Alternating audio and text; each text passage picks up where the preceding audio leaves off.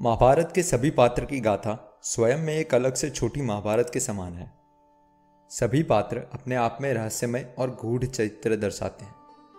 उनके जन्म, जीवन, मरण, कर्म, यहाँ तक कि उनके पिछले जन्म की बातें भी इतनी रहस्यमय होती है कि उन हर बातों में से हमको कुछ ना कुछ सीखने को मिलता है। पर ये सारी बातें आपको आजकल की सीरियल्स में या फिर आजकल के लेखकों की पुस्तकों में भी नहीं जानने को मिलेगी। यह चीज़ें शास्त्रों के उन कोनों में छुपी हुई होती है जहाँ जाने का कोई पुरुषार्थ नहीं करता। ऐसे ही पात्रों में से एक पात्र है जरासंध, जिसका जन्म और मरण दोनों ही एकदम रहस्यमय तरीके से हुआ है।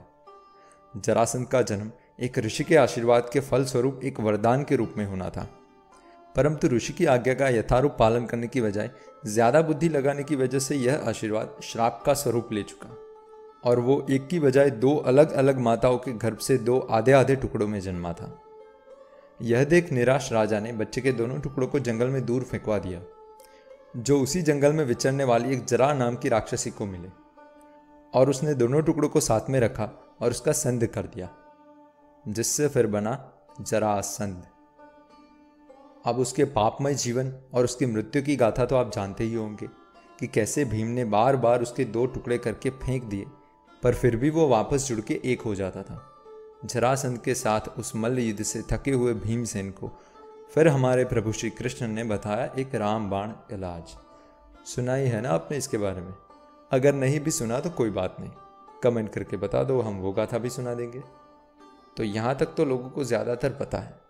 पर क्या आपको ये पता है कि जरासंध अपने पूर्वजन्म में कौन था? तो चलो उसके बारे में बात करते हैं। तो हिरण्यकशिपु को तो जानते होंगे आप, जिसको मारने नरसिंह भगवान आए थे। और अगर उसे जानते हो तो उसकी बहन होलिका को भी जानते होंगे। तो जरासंध अपने पिछले जन्म में उस होलिका का पति था, जो उस जन्म में दानवराज विप्रचित्ति के नाम से प्रचलित था। अब उससे भी एक ज़्यादा अद्भुत बात बताते हैं आपको। पता है उनके पुत्रों में से सबसे बड़े पुत्र का नाम क्या था? चलो मैं हिंट देता हूँ। वो जो आपकी, मेरी और हम सब की कुंडलियों में हमको और सारे ग्रहों को भी परेशान करता, घूमता रहता है। नहीं समझे? उन महाशय का नाम है राहु। देख रहे हो भगवान की लीला? अपनी लीला के छोटे से छोटे विलेन के तौर पे भी दुनिया के बड़े से बड़े दुष्ट को लेते हैं भगवान। और फिर आते ही हैं तो फिर डिस्काउंट के तौर पे और छोटे मोटे दुष्टों को भी ठिकाने लगा के जाते हैं। बताया था ना?